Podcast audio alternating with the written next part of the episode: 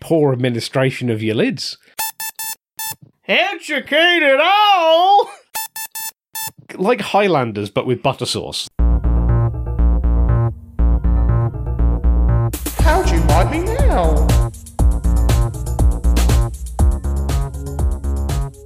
Hello, and welcome to How Do You Like Me Now, the podcast where we go back and relive the golden years of kids' TV. I'm Will, with me as always is Liz. Hello, Liz. A legend is sung of when England was young, and knights were brave and bold. I won't do the whole thing. Okay. Know that I could. I'm very, very excited, Will. Yes. Why am I so excited? Because this week we're doing one of your favourite movies Yeah. of all time. One of my favourite movies. Pro- it's, it's my favourite Disney movie. Yep. I think that, that's Favourite. without, without doubt. Favourite, favourite. Yep. It's it's an absolute classic. It's The Sword in the Stone.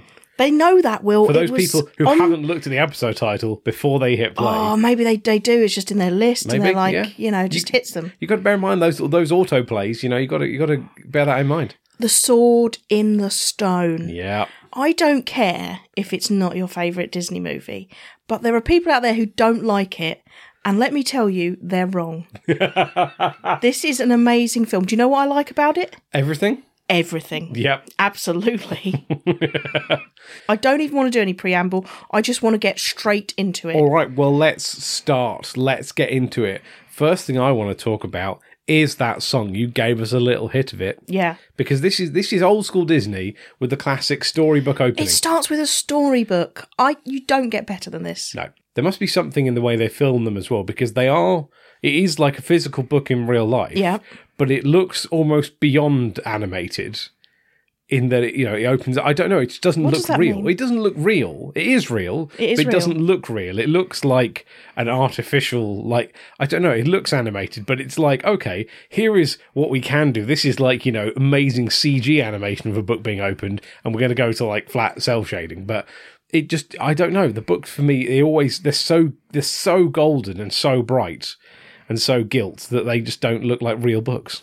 Are you saying that you'd prefer it if everything was animated in the style of the book? Not at all. No, I'm, this is let me get clear. This is not a criticism, Right. right? This is just this is just an I was observation. going to say, don't open with a criticism. No, no. How dare you? no. Everything about this opening gets me excited. The Yeah. book, the the look of the book, the opening, the song.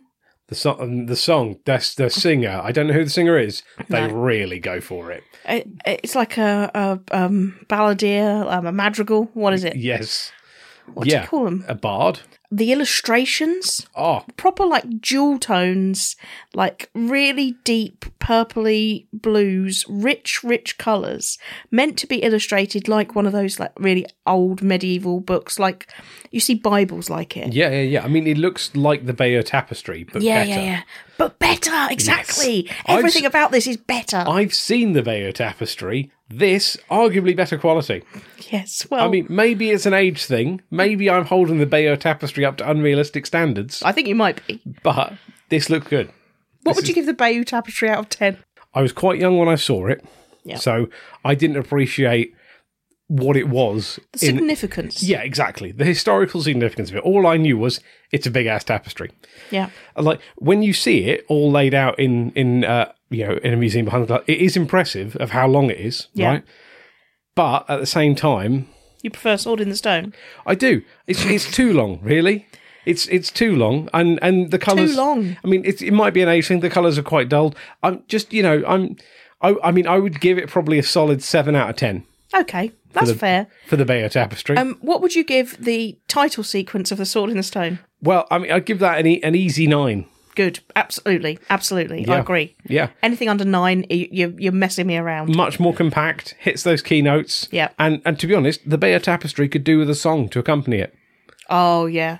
Yeah, The soundtrack to the Bayeux Tapestry. the sound. It's I mean, it's a million seller in the making.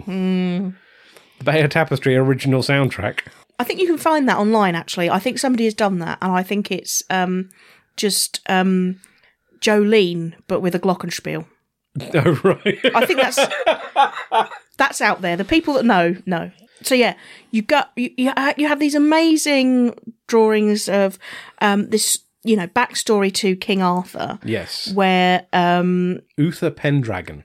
well he's not named. Yes, he is. It's in the it, no, not in the song. In the book, it says Uther In, Pendragon. y- yes, if you're reading the rest of the book, yeah, because the singer doesn't sing out all the lines. That are, but you're a kid watching this. You're not reading Uther Pendragon. Yep. Don't, don't get into the history of it. We haven't got time. There's right. too much to get through. We haven't got time for Uther Pendragon. we've already been on the Bayeux tapestry. Exactly.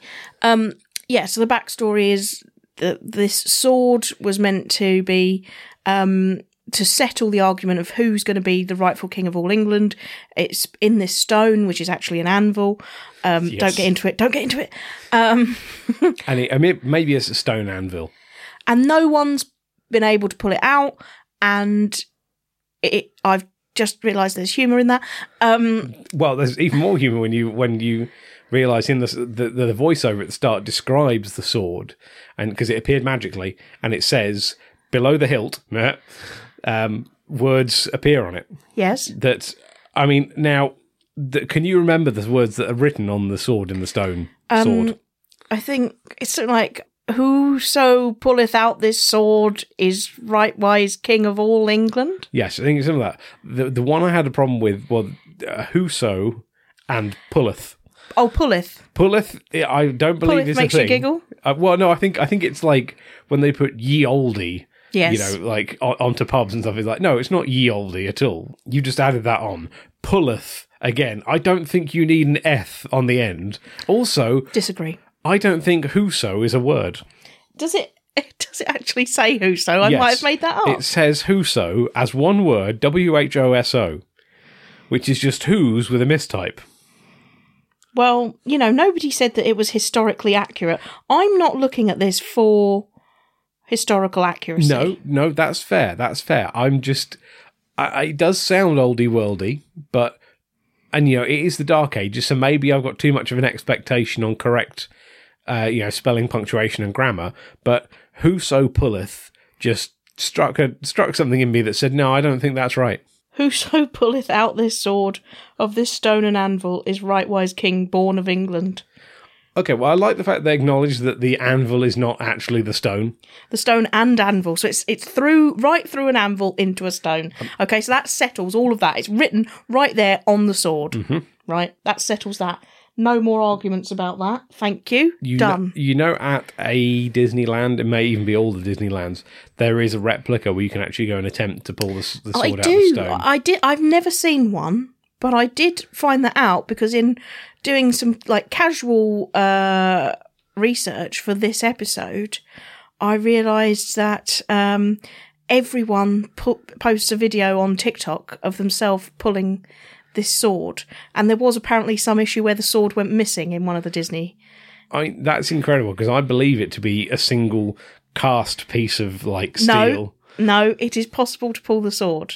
Oh, it's i think it's like a magic trick where you actually have to sort of like push it instead of pull but it Oh. can be pulled you mean like a like a filler cap on a car, like the petrol flap? You have to push it in to get it to release. something like that okay, so it's a trick I'm but gonna have, I'm gonna have to try that. we have to get to a disney first but yeah um I, I had i'd never encountered one i think i've only been to a disney i've been to disneyland paris once and we spent the entire time in the queue for the toilet because my sister had some sort, sort of issue where she immediately needed the toilet on entering Disney Park. And then we would get in the queue, really long time in the queue. And then when she got in the toilets, she had like performance anxiety and couldn't wee. so then we'd have queued for ages because the queues are always massive in Disney, even for the toilets. And she'd get there and she'd be like, I can't go. 'Cause she was very small. And so, um, yeah, then we would come out again. And then straight away she'd be like, I need to go. I, I really think it's it, listeners. I hope we'll get a sense of how much this sums up your family. You went to Disneyland Paris and spent the entire time queuing for the toilets. that I only remember two things: queuing for the toilets, and how much my dad hated It's a Small World. It's small world as hell. I think we've spoken about that before. I think we have. See, I have been to Disneyland Paris and didn't queue for the toilets all day. I've also I have been to Disney World, so I have seen the Sword and the Stone. I did attempt to lift the Sword and the Stone. You have to do it, but I didn't think to push down and click it out. Well, I don't know that that's the actual trick, but I, I I saw that people have been able to do it. Okay.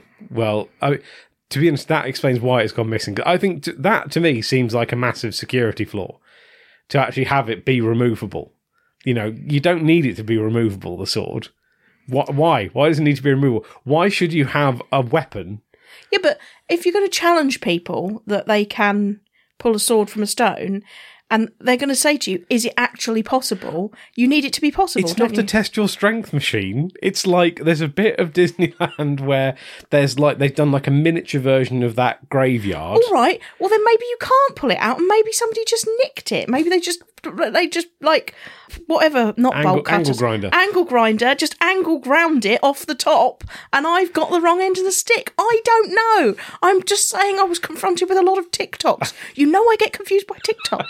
I just love the idea that it is actually like a test your strength machine. Like roll up, roll up, pull the sword from the stone, mate. Well, that's what I try, assumed. You sir, you should try. And then um, That's what I assumed. Is that so crazy to assume that? I'm usually not that gullible. Have I been drawn in because this is my favourite movie? yeah, I think you have. I think you have a little bit. okay. I mean, I I I think I there's just- definitely would have tried really hard to get the sword from the stone. everyone does. everyone yeah, does. yeah, yeah. But I think yeah, I think you've been you've been suckered in a little bit. there. Oh no. Anyway, so that sets the scene for it. It's England. It's the Dark Ages. There's a sword and a stone. There's no king of England. But the marvelous sword was forgotten because you know nobody pulls it. So it's overgrown in a graveyard, and then we zoom into this world, and straight away, they're, they're trying to get you frightened. right? yeah. This was a dark age, you know, and we're in a dark forest talking about. You know, like man's cruelty to man in these dark ages. What a terrible time. What a terrible time. You're like, oh, it's spooky. I'm getting afraid. Yeah. Ooh. It's excellent scene setting they do. And then what do we do? Just see Merlin farting about at his well. Just like that. It's this is comedy. This is comedy, guys. I'm gonna say that a lot. I'm gonna say that a lot because I think I think this film taught me everything I know about comedy. Oh wow. I don't think I've learned anything since. Okay. That wow. They do the switcheroo on you. They set the scene and then they switch it up. And it- it's Merlin and he's pulling the bucket out of the well and he gets water all over him and he goes, Oh, this infernal beard. And I just love it. I, that, when I was a kid, was the funniest thing in the world to me. I mean, this, this You is don't even understand, do you? no. I mean, this is this is quite a quite a revelation though, because I think you and I have both studied comedy. Um, yes, okay. there- there's- that, that really sounds pretentious. I legitimately have a degree in stand up comedy. You do. Which is dreadful. because I'm not a stand up comedian. So it's like I'm just somebody who got a degree in it. But you have done stand up. I comedy. have done it. You have done stand- that's the important thing. You have done stand up comedy. Uh, but uh, the point I'm getting to, you, there are lots of books on the theory of why we laugh and why jokes are funny. Oh, yeah, yeah. There's so many different theories. that Yeah, pertain- breaking jokes apart and how they work and that sort of thing. Yeah. yeah, and all things with status plays and everything else. I And, don't. and yeah, and I did a four year degree. Yeah. So for me to claim everything I know about comedy came from this film is quite a big claim. That that is amazing because Oh, yeah. I'd, I'd I'd love one of those books just to be Sword and Stone. Watch it. There you go. Done. All you need to know. It's in there. Yeah, no, no. I just, I think your sense of humour is set earlier on than people realise, and I think mine was set with this, and I've just not updated it. And speaking of comedy, right, one of my favourite characters of all time, Archimedes the owl. One of the best animated characters ever. They did a lot of owls back in the day, didn't they? They did. I feel like there were owls. I feel like owls. There's an owl in Sleeping Beauty. Yes. There's an owl in Fox and the Hound. Let's not mention it. Too sad. Oh, there's an owl in um, Jason and the Argonauts. Different What? thing. Different thing. I'm, I'm talking about Disney movies. I'm not saying just owls from the past. What is this? I'm sorry, did you say there's an owl in Jason the Argonauts? That's the only owl you could think of. I'm thinking of owls back there. I mean, there- the thing is, I think owls went downhill. I When think when do you think owls peaked? I think owls peaked probably with Archimedes. That's that's peak 1963. This movie was. peak owl, That's right? peak it was in owl. the sixties. Yeah. Okay, then they start trying to make them different things. So you know, but Jason the Argonauts, then it's that's that's a like a, a clockwork, like mechanical owl, Right. right? And then you go all the way down to the Legend of the Guardians, the Owls of Gahul, right? Owl owls as warriors? No, no, no, no, no. No one's on. board No one for that. wanted that. No. No one's on board for that, right? That's that's that. I think is the low point. That's how Oh. far they've fallen. That's the nadir, That's the nadir of owls right? is is the legends of Gahul or whatever it's called. a film that n- nobody knows the full title of yet somehow you've remembered it. Yep. You haven't seen that film? No, I've seen the trailer, and the trailer always sticks in my head because it's very bad CG owls wearing helmets, which I don't think owls need to wear helmets anyway. Um, I'm just going to tell you right now. Yep. There's no way we're going to make it through the whole of this film. but anyway, it doesn't matter about the owls of Gahul. All you need to know is it's a low point. Let's go back to the high point, Archimedes. Yes. who introduces himself by going "Hoo, hoo, hoo," which is funny because he's an owl. Yes. Again, comedy. but he's a perfect little sidekick for Merlin because Merlin is a powerful wizard but he's scatty Mm. whereas Archimedes is a highly educated owl and he um so he he's the one who kind of keeps it together and has a bit of common sense and whatever um so Merlin is telling him the prophecy, which is that he knows somebody is going to crash into his cottage today, and this is someone he's going to take under his mentorship, and um, they're going to be important. Now, we don't know at this stage whether Merlin knows why he's going to be important. I assume he does, Right. but he's not telling Archimedes, and he's not telling us, the viewer. I have a question about Archimedes. Yes. Now, he is an educated owl. Where has he gained this intelligence? Do you think, I think, ha- has Merlin enchanted Archimedes? Yes. I believe that Merlin has given Archimedes the power of speech. Right. But when they ask, oh, you've got him under a spell, they're kind of implying that they've made him, uh, you know, like um, made a man into an owl or something. Like, you know, l- like he's under a bad spell. You know, some some some per- person is trapped in this owl. Right. Okay. But when Merlin says no, I think that's because he has merely enabled Archimedes to speak. Right. Okay. With you because I didn't I didn't assume that Archimedes was under like an evil spell or a curse or something. No, no. When I'm saying that, um, Serector presumes that. Right. Okay. See, yeah, there's levels in this film that you picked up on that I. I have watched this film so many times. but Archimedes is fantastic, and I love the fact he's cantankerous because he's cantankerous. Merlin's quite grumpy. I, I, and I love people who are grumpy. Yes. So again, this is why I love this film. Ev- everybody's in a mood all the time. it's famously known that you're not a fan of chirpy people. no, and there's almost nobody in this that is happy. That's true, actually. I haven't thought of that. Almost every character. It's the Dark Ages. Why would anyone be happy? Exactly. Yeah. Good. I mean, this is supposed to be England in July, and it's permanently pouring with rain. Yeah, well, that is accurate. Yeah, and freezing cold. But yeah, we're introduced then through vision. We see two characters coming through. One of them's a big galumphing brute, Yes. and one of them is a regular little grasshopper. Scrawny little fella, about eleven or twelve. Yes. That is Wart, as we know him. Mm-hmm. Um, out um, archerying. What do they call it? Shooting? Not. What's what's arrows called? Ar- Hunting? hunting. Let's go with hunting. Out hunting deer with Kay, Yes. who is Sir Ector's son. Right. Now, War isn't really adopted by them, is he? He's just in their household. Yeah, I think he's. So it's he's- not really his brother or stepbrother. It's just you know. Yeah, I, th- I think like Sir Ector is like a minor, like l- like lord or like landlord. Yeah. And um, But yeah. He's a knight. He's he's a knight, yes, and Uh, This is feudal times, isn't yes, so he he'll own a tract of land, and all the people families living on there will have to pay him. it? We d- we did history. Yeah, They had the feudal triangle, didn't they? Do you remember that? uh, yes, everything goes upwards to the to the crown. King, yeah, yeah, yeah, yeah. yeah. It's it's a pyramid. It's the ultimate pyramid, the original pyramid scheme. The multi-level marketing of um, the Dark Ages. Yes, Yeah, yeah. exactly. Yeah. you know, you have a king. Feudalism. You recruit three subjects. They recruit three subjects. They recruit three subjects, and in seven rounds, you've enslaved the entire world. That's how it works. Oh, it got dark so quickly, as these things do. Yes. Let's move on. I love the way though when when Kay talks, his his entire ma- his mouth seems to come the same size as his head, Yes. and he really elongates his words. So when he's like lining up a shot on this deer, he goes quiet wart, and his Quiet, whole his mouth opens like he's a bullfrog. It's, yeah. Great character. yeah, yeah. Don't tell me you're going in there. It's great because he he knocks he knocks Kay's shot. The arrow goes off into the woods, and he goes off after the arrow. Wart goes off after it because he's full of enthusiasm, this boy. Like, he arguably is the happiest character, even though he's got a shit life. Well, say he's not. I think his enthusiasm is kind of tempered in this case by the fact that Kay is swinging for him with a bow. Yeah, but he's he's always up for whatever, isn't he? Yeah, he's, I mean, it's it's it's up for it in the sense that he's also terrified of Kay. That's yeah, why he's, yeah, going scared to get of it. Kay, but he could run off instead of running after the arrow. But he wants to please Kay. Yeah, supposed to, again feudal system. This is this is the problem. It's you know, the you know, the bosses have all the power. Anyway, Wart runs into the forest. Kay doesn't follow him because he says it's swarming with wolves. um, and a wolf does follow um, Wart. Yep. Who he, the wolf is a character in this, but never acknowledged by any of the others. Um, never really, you know, becomes a thing. Just sort of some comic relief. We'll talk about him in a minute.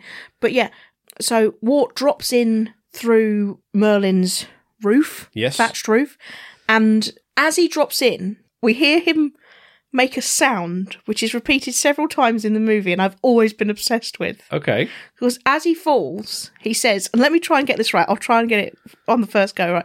He falls and he goes, Whoa, what? Whoa! Do you know what I mean? I know exactly the noise. I made it sound a bit more like Crash Bandicoot than I intended to. whoa, what, whoa. It's Yeah. like a catchphrase, and I've always been obsessed with that sound. because this isn't the only movie it turns up in. It turns up all over the place in these kind of. Does it? I think so. In these Disney movies of the time. I don't think so. I think it's just this one. well, because they recycled all the cell shaded animations and things. There's a lot of recycling in this film. Yeah. Yeah. The um, dragon is very much like Maleficent's dragon, I think. I think there's some images of the dogs that are from another movie, um, Serector's dogs. And then there's Serector, when he's covered in snow, looks like a walrus and reminds me exactly of the walrus in uh, Alice in Wonderland. Yeah, and and um, when they when Merlin's a fish, Yeah. um, he to me he looks exactly like the codfish from Bedknobs and Broomsticks. oh, he does look a bit like that codfish. Yes, he does. Yeah. yeah. Yeah, with, especially with the glasses and the way the the, fa- the fish face moves. Anyway, we've got to get through this, right? Yeah. I, I love the little scene where M- Merlin and you know Wart ha- speak for the first time, and Archimedes is there just sat observing things, and Wart says, "What a perfect stuffed owl," and tries to like poke him, and um, I love I love all Archimedes' little noises that he makes, like stuffed stuffed. How do? you?" I love all that. Oh, he's fantastic, Archimedes. I love when he gets offended, and um, I think Merlin's like, "Look, we've got to talk to the boy," and he goes, "Boy, boy, I see no boy." Like, And he shuts himself in his little house. yes, And then they offer him tea, and just a leg comes out to grab the teacup. Everything about it I adore. W- One of my favourite characters that has zero lines, doesn't even have a face, right? The sugar bowl. yes, with you, one hundred percent, the official sugar bowl. the sugar bowl has so much personality, despite not having lines, emotions, a face. but it does have emotions. It's very grumpy. Yeah. Again, grumpiness is the theme of the film. definitely. I mean, and I think just this is this is such a, a, a well done little character. Yeah. for not having any dialogue. There's a bit in um, Rick and Morty where Rick creates a butter robot, Right. which has the same kind of energy, but this one does speak. Mm. And um, when he asks it what its purpose is, he says, "You deliver butter. That's your purpose." And he has an existential crisis. Because Mm. Right. He's like, "Oh my god, what is my life?" But yes, it's see, without any lines, that sugar bowl you can tell is more than a sugar bowl. yep, He thinks he's the leader of the tea set. absolutely he does. Yeah, he, he's banging him into line later on. Yeah, yeah. When they do the packing song, Uh, the hicketus picketus booketus whack. I, I've seen it so many times. Book to swag. I don't know what he says. I've seen it so many times, but these words don't go in. So it's very quick though that he decides, right, we're off. The boy's got to go, so Merlin's going with him. Yep. But if I could pack that quickly, I might be more mobile. Oh yeah, completely. Let me tell you what I love, right? Okay. So the sugar, the sugar bowl is, you know, he's he's causing a ruckus in the little objects that are bobbing along into they're shrinking as they go into the bag, right? And Merlin sees all this coming and he knocks everything out of the way and he goes, "See here, sugar boy, you're getting rough. This old tea set is cracked enough because he's in the song, right? Okay." And after he does, he walks away and the sugar bowl gives it one more elbow. he does. I love that. I love that because when you're a kid, you like naughtiness, don't you? Yeah. And that sugar bowl has, has got a proper telling off, but he's still not really falling into line. I love that. Yeah. That's characterization. He's he's great. Again, we're learning about comedy. We are. So they're off their way. They get back to the castle, and we meet. There's loads, just uh, on, on the way, Mm-hmm. This is where the wolf is, you know, pursuing them the whole time. Mm-hmm. And I think it's a great part because he's they're sort of they're talking about the plot. So there's a lot of exposition coming through, you know.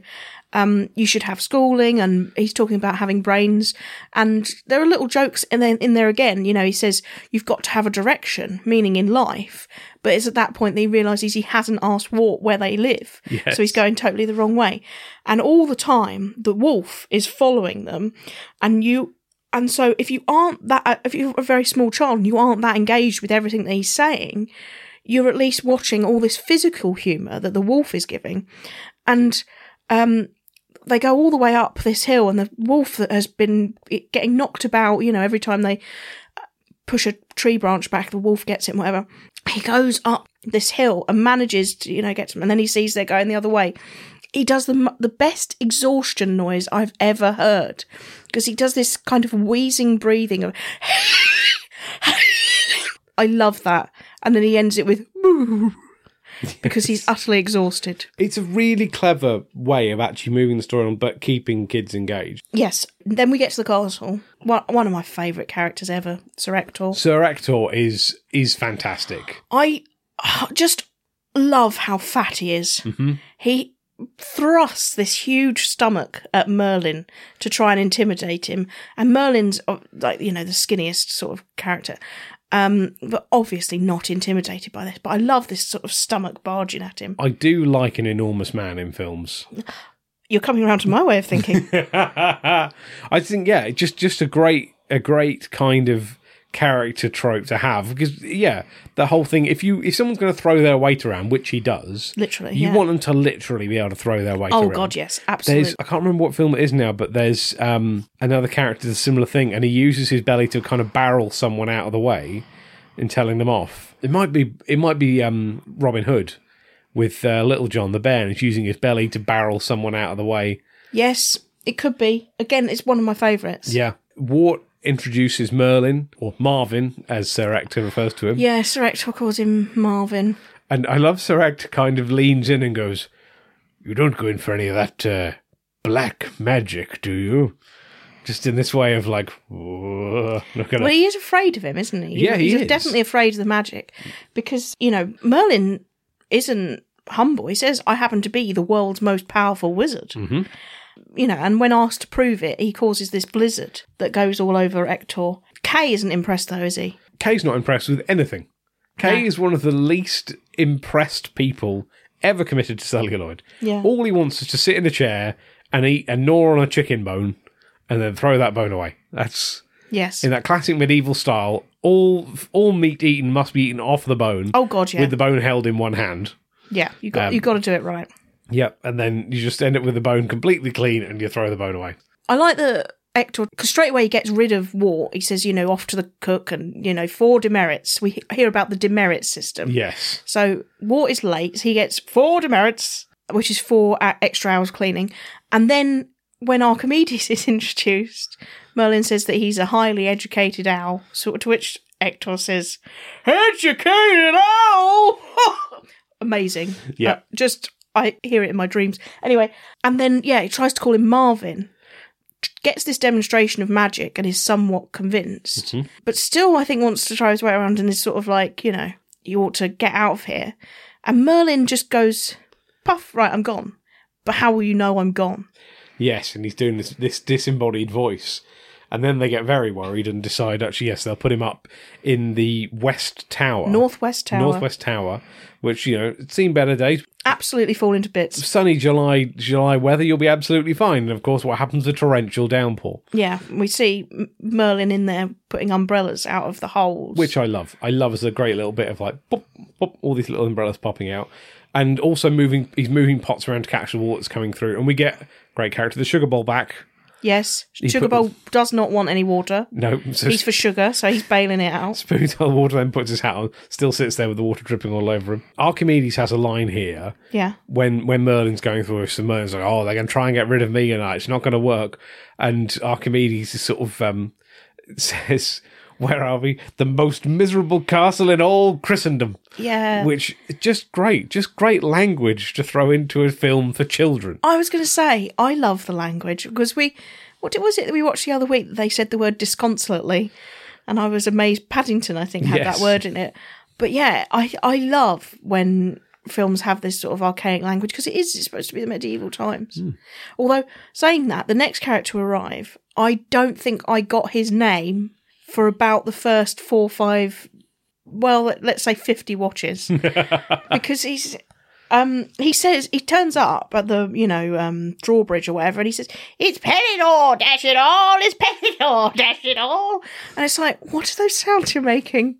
And he's saying it's Pellinor, Yes. dash it all, it's Pellinor, but it just sounds all too similar. I've got big news from London. got big, from- big news. He has a habit of repeating things. He does, yes. He, he repeats himself.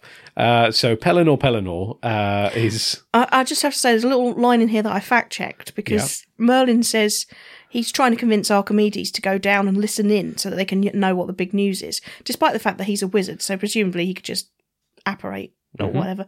Um, he's busy umbrellas. He's bailing out the tower. he says, "Well, I, I- big news from London. I can't wait for the London Times. First edition won't be out for mm, 1,200 years."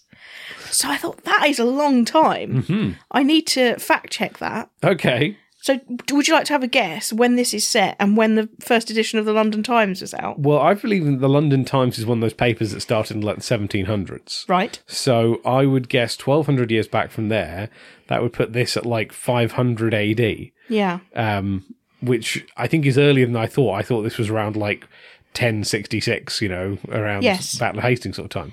Yeah. No. Um. First edition of the Times was 1785. Oh, I was close. So you're correct with that. And yeah, Arthur. So n- Arthur is a mythological figure, and there may have been a real Arthur. Right. but he might not necessarily have been a king. He might have been just a leader of, you know, 'cause- because it's before really anything's established. But he was from around the fifth or sixth century, Okay. so it, the c- the correct, you know, time to say twelve hundred years before the Times would be out. Okay. But I don't think I appreciated that that's how old Arthur was meant to be. Like you, I think I thought he was just before um, 1066, but I think before 1066, there was there is a long period where we do know who the kings were, all Yes. the Ethelreds and whatever. Ethelfleds and yeah, because that's the, the you- you've got all the history around sort of the Danish invasions and, the Vikings. I coming don't think we over. do very good ancient history at our schooling, do we? I feel like this is a thing. Like I think our parents' generation, when they went to school, had to learn like the succession of kings. You had to learn all the kings and queens going back, you know, to like, Edward the First and stuff like that. And Do you know think them they in- did? 'Cause Yeah, I, I- think I do you think, they did. if I asked either of my parents, they would have an actual clue. No, they wouldn't. But I think they That's would have based studied on it my at the parents, time. not them. Yeah, okay. Yeah, I think it's the same thing if you ask them to recite in the Latin they learnt at school. Yes. they, they wouldn't have that if you know. But my I, my dad, you know, he he can still talk about stuff he learnt at school. He showed me before his uh, logarithm book. I've I've heard tell of the logarithms. So yeah, before you had the calculator, Yeah. you had to look at you had a slide rule and then a logarithm book, so you could work out all your mathematical functions based off this. You know, you work off the slide rule and then look it up in the book to reference it and work it out that way. So manual calculation using a massive list of numbers rather than obviously no no no digital ca- no Casio scientific instrument calculator. Yeah. Did you have that one that had the flip case and then folded over onto itself? I had a sliding case. Okay, like because I had one that like you slid it down and then folded it over No, kind of like the sword in the stone. You had to pull it down to get it lift up. no. I, I had one that slid entirely off, and then at the end of, and we all bought the same one. So at the end of the lesson, everybody would try and match them up again, and people would be like, you know, "Wh- where, why, where's mine gone? Mine was right here, and somebody would have put it on the wrong calculator. And, Why, why are we handing round your calculators? no, we weren't. But I'm saying you sl- you slide the lid off. Yeah. It's entirely separate. So you leave it on your desk, and the person next to you picks yours up, and then you've got like a, a an issue. D- This just seems like just mass poor administration of your lids. Like, you know, you- I was about to say, well, it was a girls' school, but what I meant by that was girls' steal. Um, even, thieving. even scientific calculator lids. teenage girls, I don't know why, but they have this thing where I think they just want to steal, and they they like you know everybody was going into um, steal makeup and steal sweets and stuff. Wow. I think it's because you're so like I didn't. I honestly, uh, not I'm not saying that because I want some sort of praise. I'm just too boring, I, I, and I was definitely then. I think I would now, but anyway, um, don't let me out. no, I think it's because there's just so many rules. I don't think there was so much theft when among my friends when I was at school. No, Um, no, always got other things that they do. They do vandalism, yeah, I mean we didn't. minor we- vandalism. yeah, we didn't. I didn't vandalize anything, but um, Uh, I didn't do it myself. Both of us are like goody two shoes. Yeah, but and I, I there's a little bit in there though I love before he sends Archimedes down when he's trying to get Archimedes to come out of the house. And, Arch- and he just pokes the stick in and rattles it around. You see Archimedes in there dodging the stick, Yeah. sitting in about three inches of water, going, No, no, no. Nope, nope, nope. Yeah, amazing. I just love that owl. And There's uh, Any scene with Archimedes, I'm on board. one before that. He goes, like, Go down and have a look. He's like, No. But there's a way he says it. It's just like, No. Yeah, like when you're trying to get out of bed in the morning. Yeah. Nope, nope. so we've we've met really our principal characters in here in Yeah. this this is what we've we've got Well, sh- shouldn't we say what the big news from London of is? course big news from london i'd forgotten Big news from London. New Year's Day. So we're in the month of July. Mm-hmm. So it's a bit of time. New Year's Day, there's going to be a tournament. And whoever wins the tournament goes the crown. So now this is a a medieval style tournament where they do jousting yes and then with the swords and whatever. What do you call that sort of thing? Just a it's, tournament. it's tur- i think they call it a tourney i think that's the really? Yes. You just made that up. no no i Is that believe what they it's, call it in the West Country? no i believe it's called a tourney it's you know like like tournament but ends like t o u r n e y I wish I hadn't asked because that's definitely not true. I've never heard of that before. i will look it up after this and, and i guarantee you it's true And so they are going to enter K because what they need to do is get K knighted yes and then he's going to enter. So he's potentially got the ability to become King of England at this stage and he is thoroughly unimpressed as per usual. could not give a shit he, says he says pretty fair prize I'd say. yeah couldn't give a toss That's his line about p- potentially becoming the king of all England. potentially becoming all you got to do is win this tournament beating the best knights in england Yeah. and you could you will be king you will have king kingdom you will be the king But in contrast, and here's where I say about enthusiasm, Watt is so excited that he might be able to squire 4K that he drops all of the plates. yes He's so excited. He can't wait just to be the squire. yep slips downstairs drops all the plates everyone laughs Whoa, what, whoa.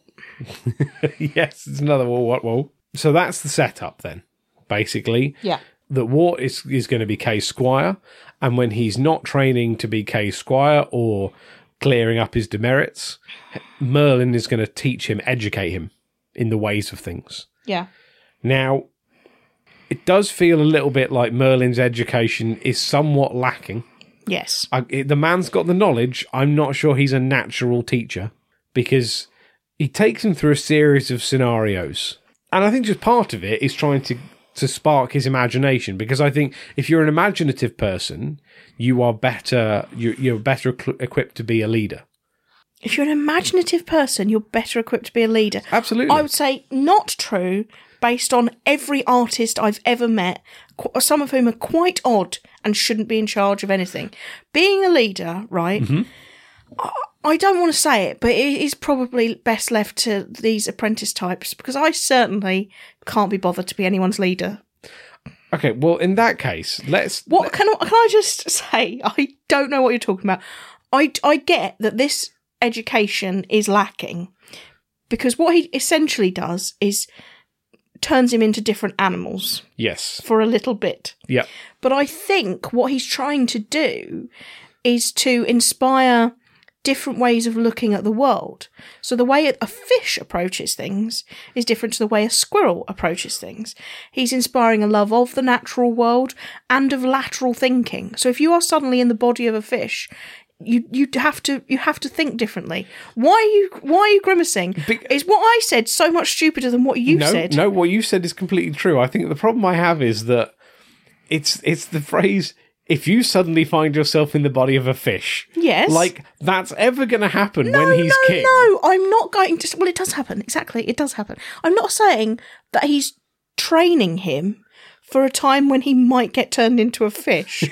That's absurd. I'm saying if you find yourself in the body of a fish as in that's what he does to this kid, Mhm. right? You, your mind is expanded by you having to problem solve I- as an entirely new creature. I agree completely, and this is what I'm saying. It, it's it's imagination. It's thinking outside the box. It's approaching things from a different world worldview. The issue I have is this is the Dark Ages, Right. Right, and if you put this kid on the throne, spoiler alert, that's what we're heading for. You put this kid in a position of power, Yeah. and someone puts a quandary to him, and he goes, "Hmm, this reminds me of the time I was a fish." They are going to kill him. They're going to no, go. He I- is I crazy. object. I object. The total opposite. This is exactly the time where that stuff would really play well. But like, wow, when you were a fish, yes, because the great wizard Merlin turned me into a fish. Wow, please tell us of all your adventures as a fish. This is the time when you could get away with that Can shit. he turn me into a fish? He's quite busy now. Well, yeah, exactly. You can't just turn anyone. I'm the king, right? I Joey, this isn't gonna, this is going to inspire a revolution. If he says to people, "This is my court wizard. He is capable of amazing acts. He turned me into a fish, into a bird. He can change his shape. He can change his size. He can become anything. He can travel anywhere. He knows the past, present, and future." Or what can he do for me? Whoa, nothing for you. Calm down. Calm yourself down. I'm the chosen one. You can scrub some pots. That's that's what that is. What? Surf. Well, I think if you're into Arthurian legend, you'll know that it is constantly a problem of like, why can't magic fix this? I think that is the plot of many of the Arthurian legends. Anyway, why couldn't magic fix this, but it can't fix that? Anyway, it doesn't matter. I know that there's a problem with Merlin's schooling. We get to that. We Yes. get to that. But first off, we're having. And he, he does explain to Archimedes, I plan to use every trick in the book. And Ar- uh, you know, War Arthur, whatever you want to call him, has this massive imagination. So the idea that Merlin can turn him into these things that he's dreamt about what it would be like is exciting. And so he's trying to get him on board, essentially. Yes. So he turns him into a fish. Let's just get to it, right? Yep. Because I love all these bits. The fish isn't my favourite animal, by the way. It's interesting, this bit. A few dodgy moments. Can I bring those up to you? Yeah. Okay. He turns him into a fish on land and then has to catch him to put him in the water. Yes. Could have stood him in the water, couldn't he? Yeah. 'Cause he's that- going to end that- up soaked anyway. That would have been smart. Would to have been say, smart. Just stand there in the shallows. I'll turn you into a fish. It really does. Considering this is like a 12 year old boy that he's in charge of, dice with death. yeah. So got so far turns him into a fish on land. That's not safe. Tell me the other things you uh, flagged. That are dodgy. Yeah, the other red flags. Well, that he lets him fight a massive pike on his own as a lesson. That's true. Again, he's really dicing with death for this poor kid. Mhm. He does get trapped in a helmet Meh. which doesn't help. But he was already prepared to let Arthur go on his own, Yes. which is dangerous. yeah. And then the other dodgy bit comes before the pike, t- this massive pike turns up, where they're singing their song. They're singing the song, um, For Every Two There Is a Fro, to and fro, stop and go. That's what makes the world go, round. They swim through some long grass and it and it, and they start like enjoying it and so merlin's like let's swim through the long grass again it tickles and i was like oh, i'm not okay with that Dirty old man Merlin, it's you. a bit dirty isn't it yeah, yeah, yeah. Oh, i don't think they'd have that now I don't think you would know. There's a few bits on this that that didn't jump out at me. There's a bit later on that really jumped out at me, and I was like, "That's not okay. You can't, you can't say that."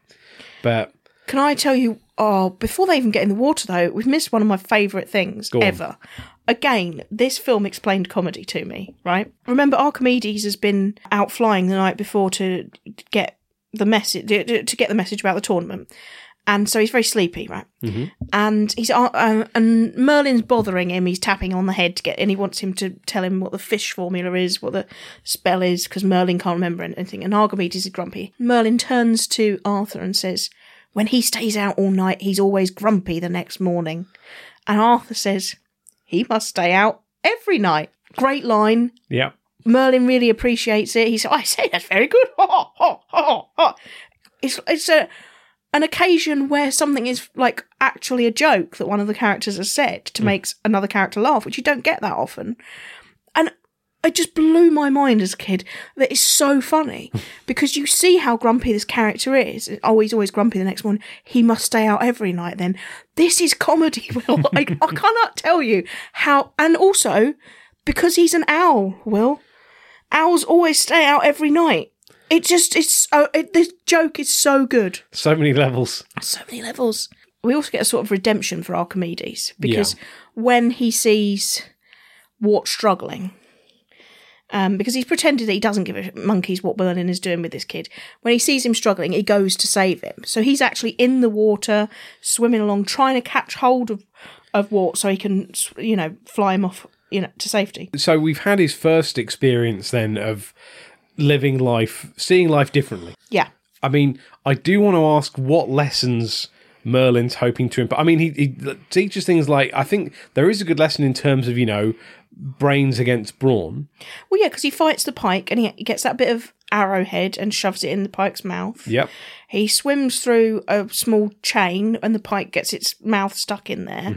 So he is, you know, winning against the pike, but you can't go doing that forever. And then it's really it's on Merlin that he forgets the spell to turn him back. So yeah, even when faced with a, you know, a larger, more you know, well equipped adversary, y- you can use your intelligence. Yes, absolutely. On board with that. Does leave him almost too long to Yes. in, in jeopardy. All of this is for naught if he dies because he gets eaten by a fish. Well, yes, I agree with that, obviously. Yeah. That you know, and we've already established this is a dangerous time. You don't need to go looking for additional danger to prove a point. No. Now, the next one, the next lesson, there's a moment when Merlin leans down to Wart and says, Have you ever considered being a squirrel? Like, I don't know. It feels like he's kind of like softballing it in there of like, did you know I could turn you into a squirrel? Like, you've already turned me into a fish, mate. Well, I he's, wouldn't be surprised if you could turn me into other animals. he's being the naughty uncle now because, like, Wart got in trouble for being a fish. Hmm. He got assigned these demerits, which is why he's now scrubbing uh, the the biggest pile of pots and pans you've ever seen. Oh, yeah. a, a seemingly endless kitchen full of dirty plates and um, whatever. So yeah, he now he's he's like your your like naughty uncle or grandpa who says, "Oh, don't do your homework. Come on, let's go out and buy some sweets." That's what he's doing now. He is tempting him into you know uh, getting into more trouble by saying, "Have you ever considered being a squirrel?" We just cut straight to Wart having the time of his life as a squirrel. Yep. He's he's bouncing along these branches. I'll be honest. If I were a squirrel, that's what I'd do. I think I would be much more the Merlin type of squirrel, where- Cautious. cautious. Where I'm like hanging onto the main tree and then like testing the branch, and then we see Merlin do all that, trying to give Wart a lesson in you know look before you leap and whatever. And then because he's so hesitant, he nearly falls down a tiny little gap. That's me. That's me as a squirrel. but the squirrel scene is my favourite. yeah. everything about the squirrels, the two lady squirrels. Every I, I, I've said in this film, it taught me everything I know know about comedy. Right, Mm-hmm. these interactions with these two lady squirrels, I think, taught me everything I know about dating and courtship, Wow. flirting, Okay. everything. Wow. Okay. I adore the lady squirrels. I mean, I'm now trying to reconcile our dating history and married life with the behavior of these squirrels. I really wouldn't. Let's break it down. I mean, so so yeah, so they are both squirrels, and so we've had the previous one. The fish is dealing with conflict. This one is dealing much more with Love? with with love and with people and and emotions. Um, because Well, not this- people, they're squirrels. okay, well, it, they're two of them are people who are now squirrels. But uh, yeah, so there's there's a young female squirrel who takes a particular shine to. Who is adorable? I Very think she's adorable. yeah, she's adorable. She gets in his way and she's like, has no lines. Excellent squirrel impression. Thank you. Um, and he's uh, and and- and Merlin and Arthur can still talk, so he says, "Go on, go on. You've got lots of room. You can go past me." He, you know, he's only supposed to be like twelve, isn't he? So he has no idea what she wants from him. And Merlin finds this all very funny that he sort of Oh, explains. it's, oh, he thinks it's hilarious Yep. when Arthur can't get away from this girl squirrel, and he goes, "Oh, and a redhead at that." Funny to me, and she she wraps. Um, I had red hair when we started dating. I'll just Yep. throw that in. Yep. Anyway, she wraps uh, her tail. Hmm. Arthur up in her tail, and she gives him three little kisses, Yes. uh, which he doesn't want, which is wrong. Yeah. You know, just in case anybody's keeping Yeah. count. Uh, you shouldn't kiss people without their consent, even if they are squirrels. And I, and Merlin says something here which I don't know is true. That uh, he says squirrels mate for life. Yeah, I don't know that to be true. I feel like that, I would have heard that. I feel like I've heard it about swans and I've heard- maybe lobsters, Penguins. penguins. Penguins. I think lobsters comes from friends. I don't know if that's, That's actually not true. true. that lobsters mate for life. They don't seem that friendly, do they? Well, I think the problem is whenever you see lobsters, they're in a tank about to be cooked and eaten. Aren't So I- lobsters the ones that never die? They just they just get too large. What? Like, They, they like age and they get larger, and they wouldn't die. They just I don't know. They just get eaten.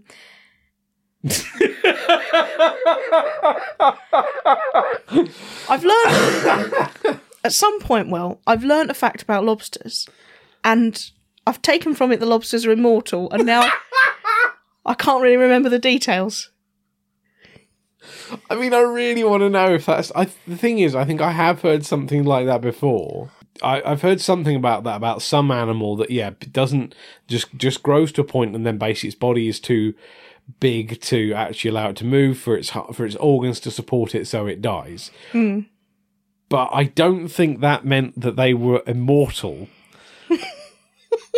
No, I'm sure they're not immortal, but I can't unless- remember the and actual are fact. Certainly immortal unless they're eaten, like the, like like Highlanders, but with butter sauce. That's Yes, yeah. Lobsters, I don't know. I don't know what the fact was, but I know I learnt something. Somebody out there knows. They then are going all about the place. You know, Arthur's trying to get away from her and he gets all involved with this bird, you know, steps on her nest and she's like tapping him on the head and, you know, he's trying to get away. Um, but he ends up in the nest with, is it a squirrel's nest? Yeah. a dray. Squirrels dray. I thought it was a badger. No, badgers have a set. Badger's set. Fox. Warren. No, foxes have dens. Yeah, foxes have dens. Rabbits have warrens. Squirrels have drays. Yeah. My God, we took a lot from Farthing Wood, didn't we? yes, Did you have we nature lessons when you were a kid? Um, we we did when I was at primary school. We used to go. There was there's a there's a, a wood at the top of the village where I grew up, which f- had an oak tree in it that famously Charles II hid in Allegedly. after the seal after the siege of Gloucester. yeah. Um, well, it's famously that's where it is. It's recorded that he cool, went okay. into this wood and he hid an oak tree okay. to escape from the Roundheads, and then you know, long term it didn't work out well for him. No, no. But on the way there, yeah. yep, hid out in an oak tree. Um, but we used to get taken up there, and they had like a little copse um, where we'd go, and they do that thing where you ha- they give you like a hula hoop, and they'd say put it on the ground, and then you have to draw your circle of ground, and also record all the living things that are in it, and write down what they Right. are. Yes. So we used to have to do stuff like that. But because it was a copse and basically most of it was just like, you know, muddy bit under a tree, it's like, well, there's not much living here that we can see. There might be a worm. Yeah. No, we used to do this, but just we didn't leave the premises. Just had to do it around the back of the school building where there was some grass. It was like 18 cigarette butts, um, dog Heavy poo. smokers at your primary school. Frazzle's packet, you know, that's that, that's all that would be there. Anyway, right. Yeah. much as I love the pretty, young, innocent girl squirrel, my actual favourite character is the big fat squirrel. the big fat lady squirrel who's like, oh. and and um, I think when we first meet her, um, Merlin is singing the song about love, and he's going, most bemuddling, most befuddling thing. And she's got hold of him, and she's like, oh. Yeah. Whereas like the the young ingenue squirrel Yes. it's like, you know, doing like sort of darting back and forth and the matching and the eye contact and then Yeah. like wrapping up in the tail and a little chase. She just grabs Merlin's tail and gives it a good old shake. yeah, she does. Grab his tail, give it a good old shake a few times. And he hates it. He does. And it it's obviously problematic. I think people think, well, this is not a good depiction of relationships. But again, they're squirrels in 1963, and I just love it because it's so funny to me. I mean, the thing is, you say they're squirrels, but also you did say five minutes ago this is where you got all your knowledge about dating and courtship yeah, from. yeah. I tell you exactly what it is, right? It's when she takes his tail Yep. and puts it behind her head like it's a sort of, sort of showgirl feather, Yeah. and she goes, "Oh." That's it. That's it for me. Yep. That was it. And it's a reaction, madam, Mm. madam. Madam, I'm an old man. I will, and there's a there's a there's a sad note when he says that. He goes, I'm an old man. No, I don't think it's sad. I think it's he tries telling her so many times, and then it's just it's just resolute. There is a brilliant line he says because when uh, Wart is calling out for help with this, and um, Oh God, yes. Merlin oh goes, God, yes. I love this. you've got trouble. Look at my look back there. That's when she does the showgirl head feather. and she's like, "Ah!" I really want to know what he was going to say after my. like, look at my old battle axe here. that's exactly what he was going to say. Yeah. Oh my It's god. like, yeah. Oh God, I just love her so much. You know, I you know that when I chase our dog and try to get cuddles when the dog doesn't want to cuddle me, that I do the sound of the fat squirrel from Sword in the Stone. you do. I can't- 100 I hadn't placed it till now. That's exactly the noise you do. I didn't. I thought you knew what it was. I knew the noise. I just hadn't placed it. that specific character. Oh, I amazing. fucking do it right now. I get all excited, don't I? Yeah. And I'm like, Penny, Penny, Penny. Oh! That's it. You do do that. I mean, that's what I'm doing, Will. Yeah, that I, I now now the thing is now you've uh, that connection's restored in my mind. That's that's always going to be the image I have is that squirrel with the You, you should, because I would say, I, I would, I would say, I feel I relate so hard to that squirrel, the fat lady squirrel, Uh, the- uh, and always have done. I've ne- I've never thought of myself as good looking as that the young ingenue squirrel. Never been in that top tier of women, and I'm honestly okay with it. All right. okay. I've just never have been at that level. I've always related so hard to the big fat middle aged squirrel. I, and I love her. I love that she just she's just like She's a she's sex pot. She's a, sex pot, and she doesn't care that he's just an aged, you know, kind of scraggly looking old squirrel. She's just like, I want it, baby. I want and some she strange. shakes she shakes his tail, and obviously that's not a good. It doesn't translate exactly to people. Like you should, you know, be respectful of people's boundaries. But again, she's a squirrel, so I'm okay with it. I don't think I. I do not think. I think I think it'd be problematic if they made it exactly the same way now. But I I love it. But speaking of the young ingenue squirrel, yes. this girl, she really deserves better. She deserves more Yeah. because she, like, instant attraction to Arthur as a squirrel, is willing to fight a wolf for him. Right? Yeah. The wolf has got him on the ropes. You know, Arthur's trapped in this log, tail trapped in a bit of a log. The what the wolf's about to go in, and she goes and, and bites his back leg. So uh, a, a squirrel willing to fight a wolf, for, and red squirrels are very small. You don't realise because you only see grey ones now. Yep. Willing to fight a wolf for him. The wolf, you know, goes off or whatever. So she gives him a hug. She's so happy. You know, she saved him. She's so in love with him. And then he changes back and he just laughs at her. And she goes off to her little hole to cry and you just see a, a like single tear go down and a oh it's so sad It's heartbreaking. it is she deserved more i would like a spin-off please uh, What- either uh, merlin turns her into a human and she's guinevere or just them two as squirrels was he just gonna- goes i was happier as a squirrel I was going to say why doesn't Merlin Merlin we know has already he already threatens earlier on to turn Archimedes into a human. yes and Archimedes has the gift of speech and the, the, the mind, you know, is a genius intellect, right? Which we presume Merlin's had something to do with. Okay, why can't Merlin turn that squirrel into a into a human and she becomes Guinevere? right? Well, I guess he's 12, so it might be a bit early for him to meet Guinevere. Although at the same time, I think they did get married about 12 back then.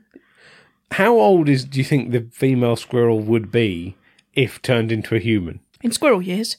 What do you mean? Right. What do you mean, squirrel years? You are turning into your father, No, right? I know you don't want to hear it, but, and I think we might have talked about this before, we did a quiz at your parents a couple of Christmases ago yeah, when we were around there. The question came up At what age did Dolly the sheep die? yeah, I think so. And your dad thinks about it for a while Yeah, and then goes, Is that in sheep years? yes, To which the obvious response is, What's a sheep year? I don't know. What's a sheep year with you? Doesn't work as a joke. I had to say it. Um, no, but I mean, as a squirrel, I think she's probably like two because I don't know how like old squirrels get, but you know that probably that seems right. Right, she's a young squirrel. yeah. but as like if she was her behavior was translated into a human Yeah. i think she'd be more like 14 15 Okay. because i think she acts a little bit older than him Yeah. Okay. So I mean that that's fair. So that's that's a reasonable age gap. I mean, if you said to me like she's going to be like twenty seven, I'd be like no, then you definitely can't bring her back as a human. no no i Because- don't think she'd be like do you think she'd be like jessica rabbit she'd be like oozing sexuality I, I don't know. I think if you if you if you did that with the other squirrel, yeah, because as we all know, no the other squirrel i think would be like um madame thenardier from les mis Ma- you know the master of the house in Yeah. les mis the wife oh really? Okay, I I wouldn't have necessarily gone there. I think I. where would you have gone well, I, I think I probably would have gone more down the Jessica Rabbit route because she's the she's the sex part of the. Uh, she, she's a sex pot, but I don't think we're meant to think of her as sexy, Will. okay. I think you've misunderstood. it. I think we're meant to think of her as like a right old, you know, like a lush. yes. Sat okay. at the end of a bar going, hello, sailor. That's how I view her. Okay, I mean that's a, that's a movie I'd watch. Turn both those squirrels into humans and follow them around. Oh, God, yeah. Like Thelma and Louise. yeah, yeah, yeah. Do that. Do that with those two squirrels. Yeah. that a squirrel Thelma and Louise. That I would watch. I never thought we'd be pitching that today. No, but there we are. That's what's happened. So we've had this now. So he's he's been a fish and learnt about conflict. He's been a squirrel and learnt about humanity. Love. Why won't you say love? He's been a squirrel and learnt it's about love. complicated. Love. is complicated. Yes. So what's what's left to learn? Well, this is this is where he he we have the next animal he turns into, which is where he turns into a bird to learn. I'm not sure what the message here is when he's a bird. No, well, the, you've you've missed some steps there because what actually happens is after they come back from being squirrels, he gets into a lot of trouble because the cook shouted, "Oh, the kitchen's under an evil spell!" And Kay and Hector go in and try and fight the plates rather than just going, "Oh, we need to get the, you know Merlin to stop this." Or Yeah, whatever. but even if they'd stopped for a second and thought, well, yeah, it is under a spell, but the plates are washing themselves, which is a labour saving device. If we can market this, this will be worth a fortune. This will be a gold mine. And there's a confrontation between Ector and Merlin, and the cook gets involved. She also throws her weight around, which I also like. And she says, If I ever catch you, and he just says to her, Madam, you won't. And so he disappears. Yeah.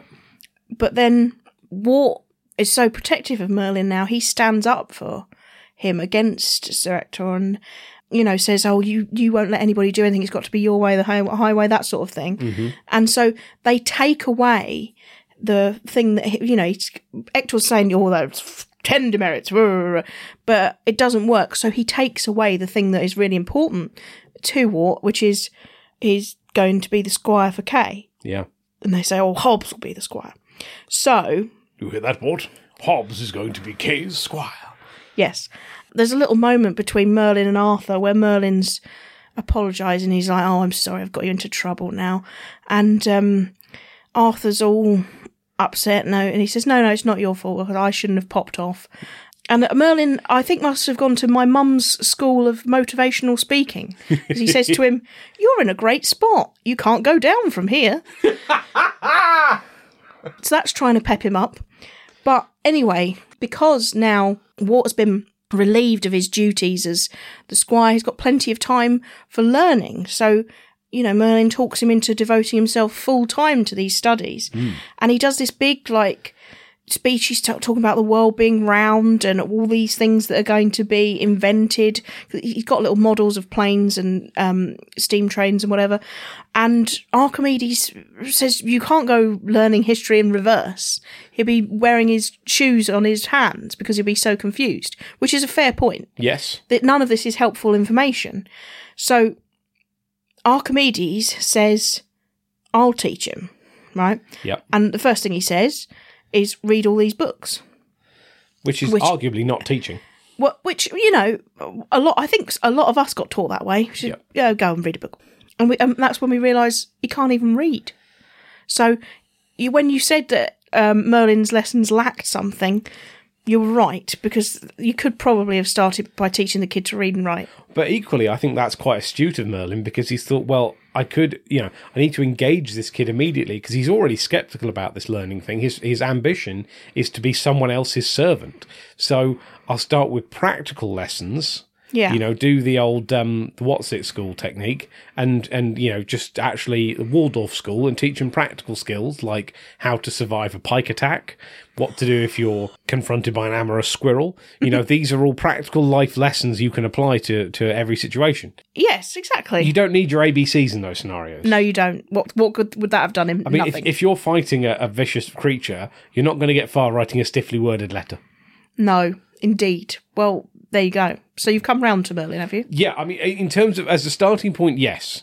I think then then it's okay if you are going to start introducing concepts like powered flight and you know locomotion and and all sorts of things in the modern world. Then yeah, you're going to need a bit more grounding in some things. But basically, because Archimedes has taken over the teaching, Merlin's annoyed uh, because he feels like he's lost this round. So he's letting Archimedes teach him to write the letters out, but he secretly he's planning to get, you know, Arthur's attention back. Yep. So he finds a model plane and he's like, oh, you know, man will fly someday because he knows that this is going to excite Walt's imagination. Um, but unfortunately, in his demonstration of the uh, the plane, he gets his beard caught. Again, beard humour, love it. Yep. The beard goes right round the propeller.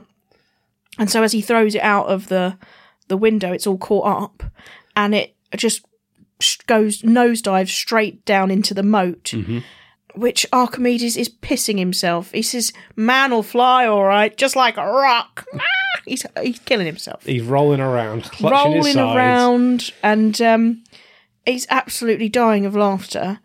But then we see, you know, Arthur is sort of like dreaming. You know, oh, I do hope so. I've always dreamed of flying.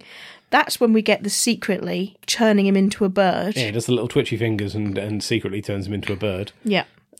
And then, but Merlin hasn't learned anything from this exchange because he still tries to explain flight. Yes, in physical, in in terms of like aerodynamics and lift and physics. Yeah, here are the primaries on the feathers. and- Yes. He's essentially mansplaining to a bird how to fly. Yes. Because Archimedes is like, no, I'm going to take this one, thank you. Which is- I happen to be a bird. Entirely fair and reasonable. Get a bird to teach a bird how to be a bird. So we see them flying, and you know, Wart takes to it like a natural.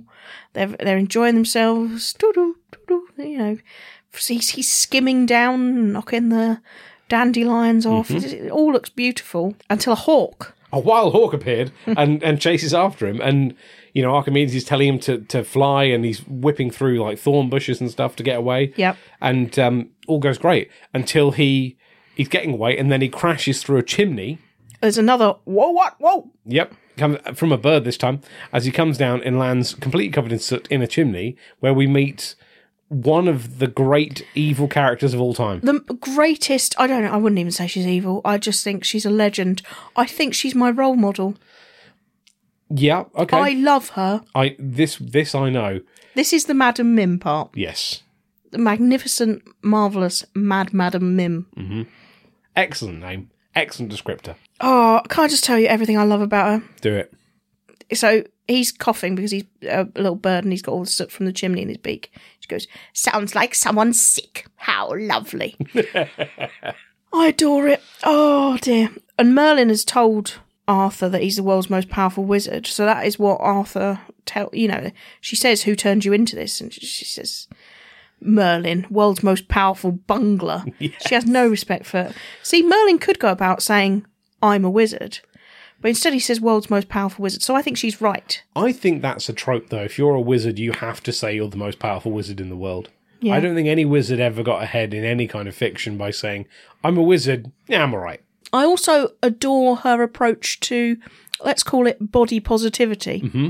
because she says to um, little uh, Wart, "I can make myself uglier," and he's sort of blurts out, "That would be some trick," which is harsh. Yep. but she is ugly or whatever.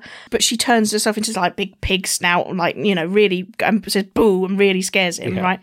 And then she says, "I can be beautiful," and she gives herself and you know gives herself this like incredible hourglass figure.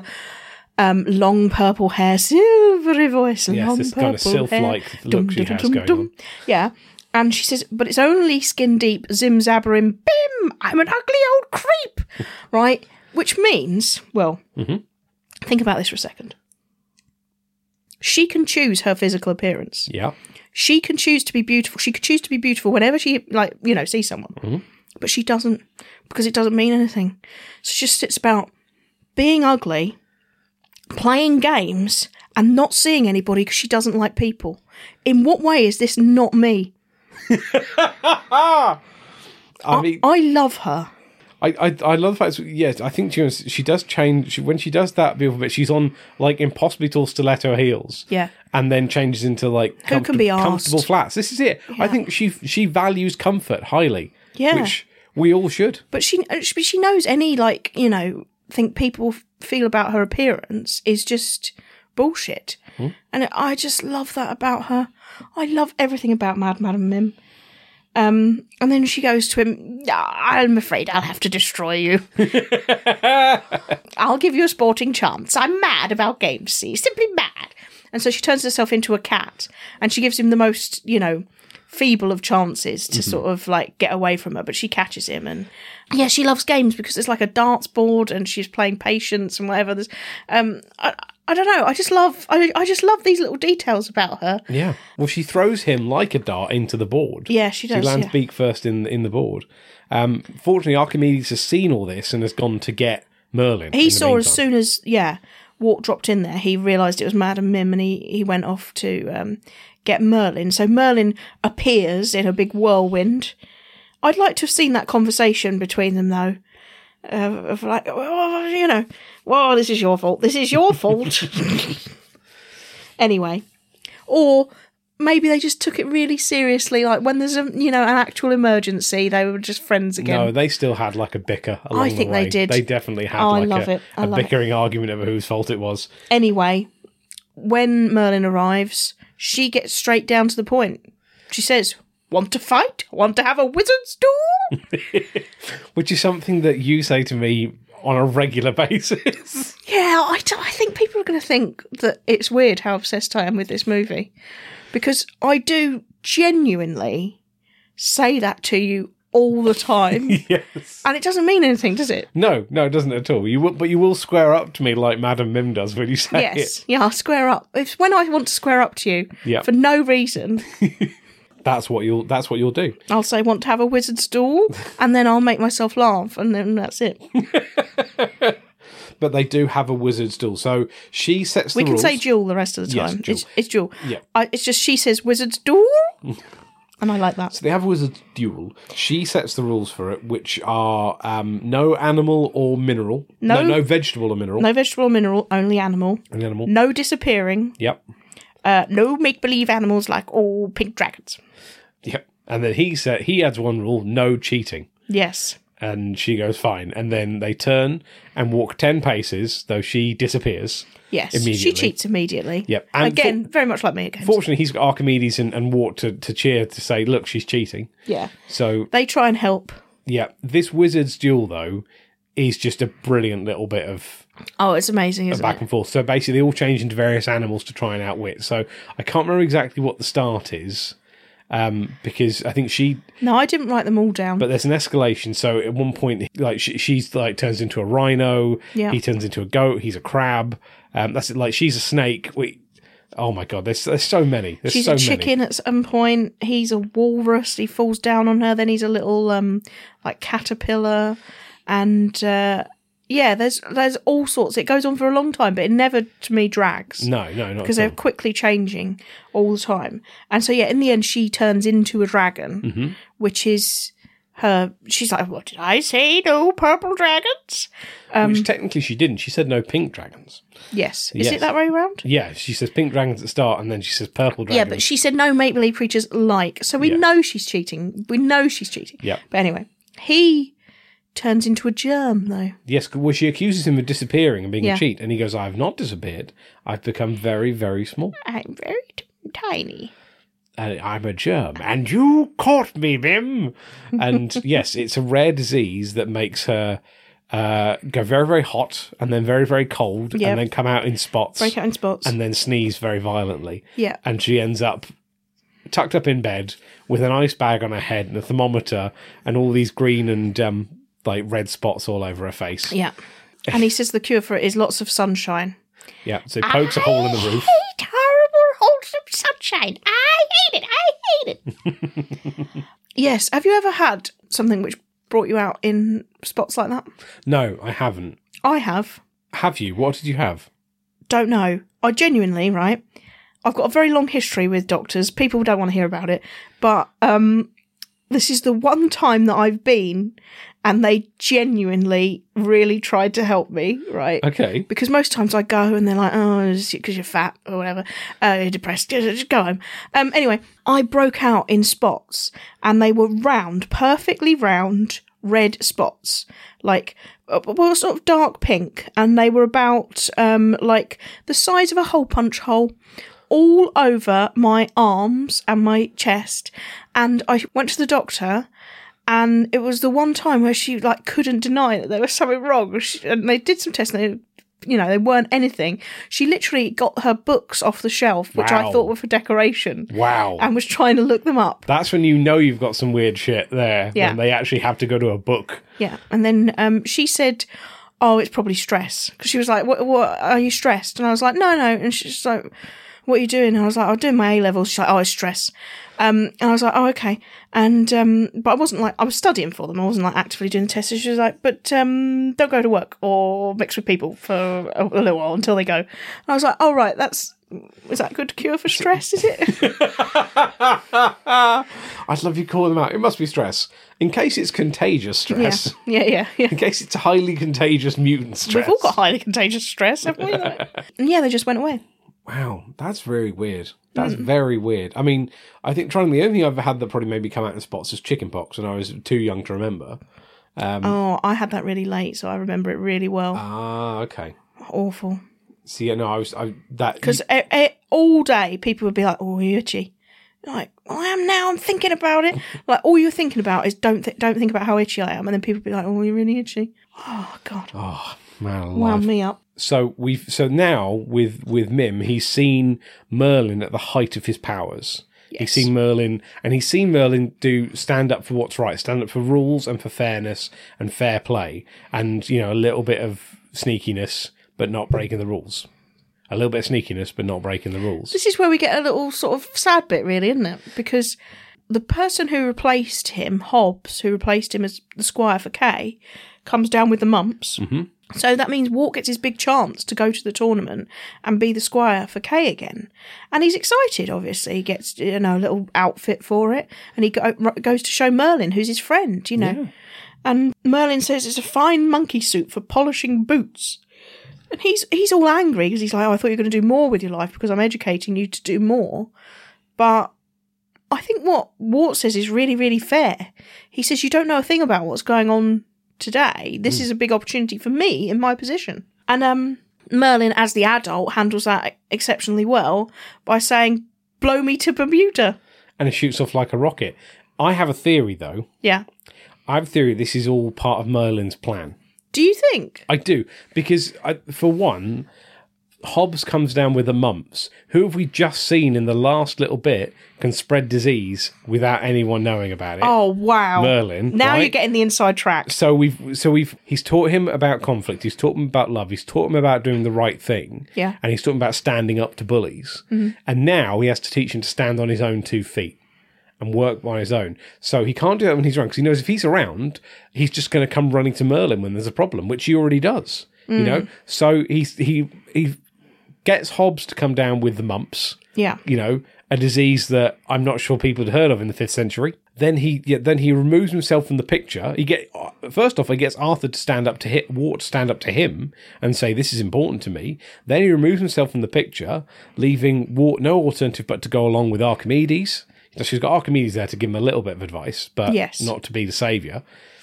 And um, they go along to the tournament, and all is going well until Wart realizes he's left Kay's sword at the inn. yes. And he's like, ah, no, I need I need to find I need to get the sword. And Kay goes, You better go get it or don't come back at all. What? So he goes charging off. The inn is shut because they've all gone to the tourney. And then he he's going past a churchyard and spots the sword and Spots the sword. spots the sword and goes, Ah, I'll grab that.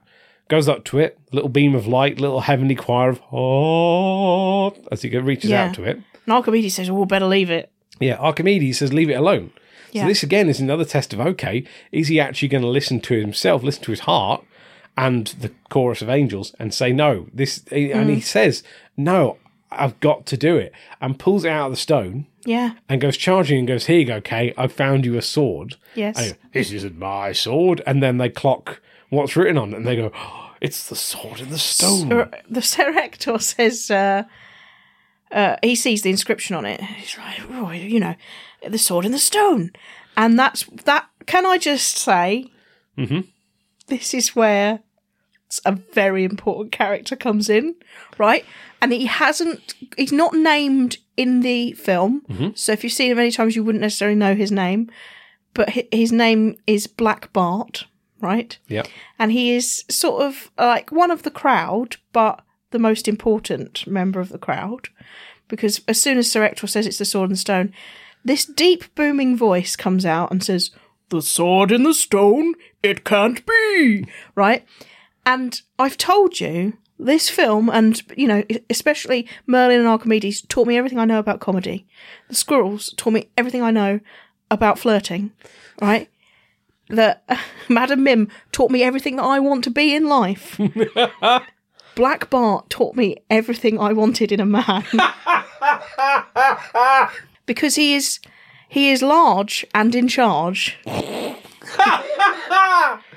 he has a powerful black moustache He does, he does. and he's he's got a um a presence over the rest of the crowd Yes. and he he's very fair because this whole scene descends right so basically you know they're sort of like uh, people are realizing that it's the sword in the stone they say stop everything because this you know will affect the tournament they were going to give the crown of england to whoever won it Yeah. but if the sword's been pulled that would you know trump it basically so they go back to the churchyard and replace it so that you know Wart can demonstrate this miracle because obviously you know they thought it was a test of strength and very strong men have tried and so this scrawny little 12 year old boy no one can believe would would pull the sword and Kay, obviously being a bit of a lug, is like anyone can pull it once it's been pulled, but tries and can't. Yeah, they replaced the sword and, and he can't get it out. And then more people are trying and There's more like people are four trying. of them trying at once, and Black Bart steps in because he's got a sense of fairness and of leadership, and he says, "Hold on, that's not fair." And Pellinor is also he stands up because he really doesn't like Kay. We know this.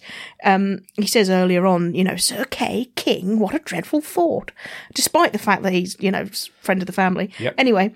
He says, "Let the boy try," it, and Black Bart says, "That's what I say. Give the boy a chance." I cannot do how deep his voice is. That's what I say. Give the boy a chance. It's quite good, but it's even deeper than that. But he is famously one of the deepest voices ever. I've I've mentioned him before. The yes, guy we that talked about him when we did the Brave Little Toaster. is oh yes, he's in that. Thurl Thurl Ravenscroft. Ravenscroft.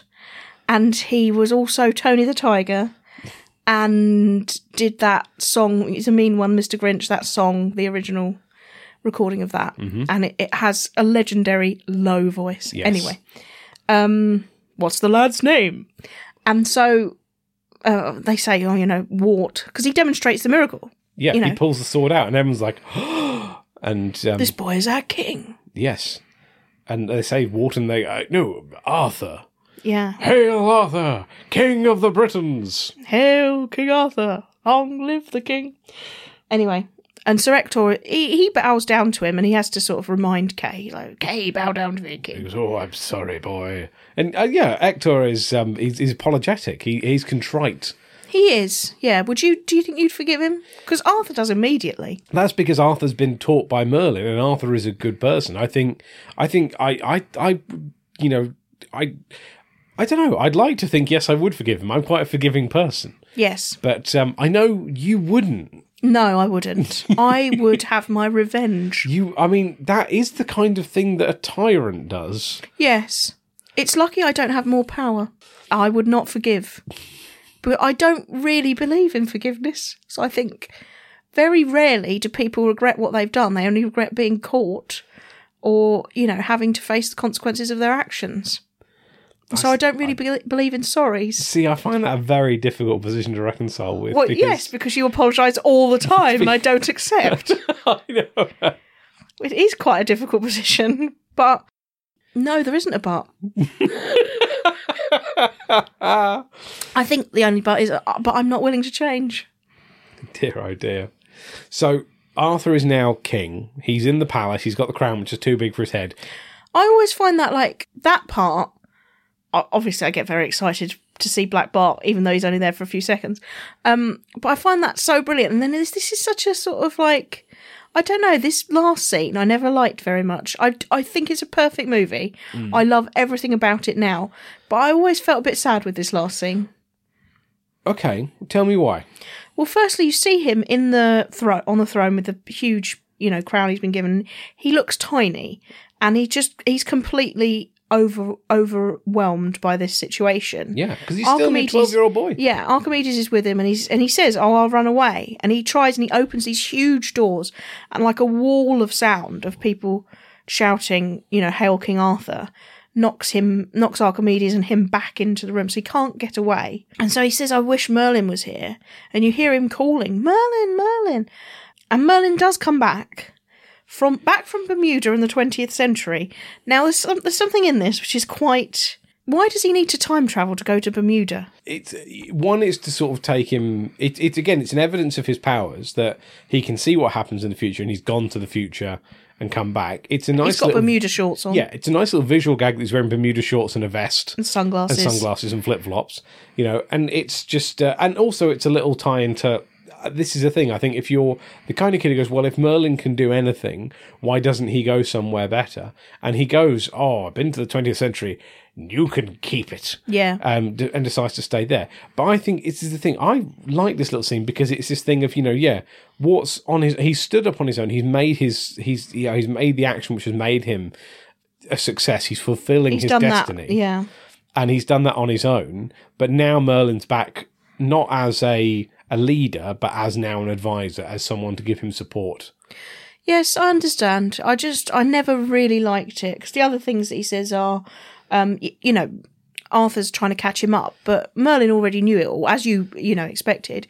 He says, you know, um, King Arthur and his knights of the round table. And, you know, Wart says, oh, round table?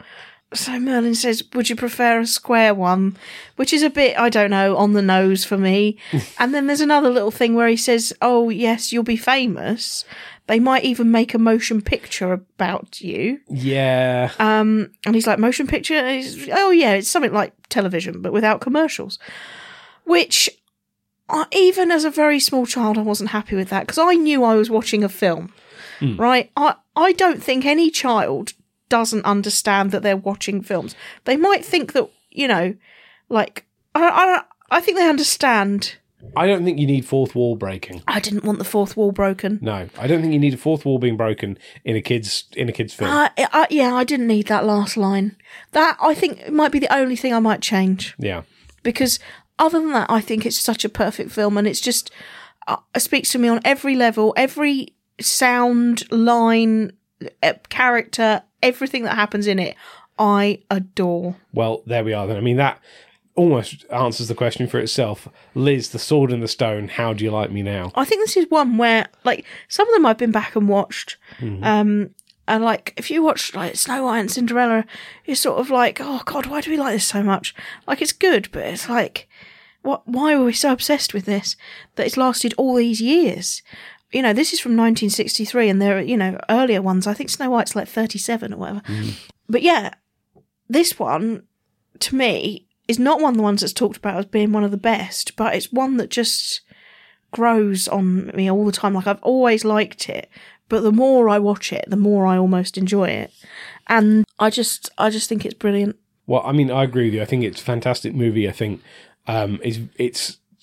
I, I this is the thing I realized. This is one that yeah, I've watched as I have a lot of Disney's watched it many times over the years. This one I feel is endlessly quotable compared to some of the other classic Disney films. Yeah. You know, and I'm not talking like classic, like the sort of Little Mermaid, Aladdin kind of era, but you know, the- yeah, the '60s and backwards.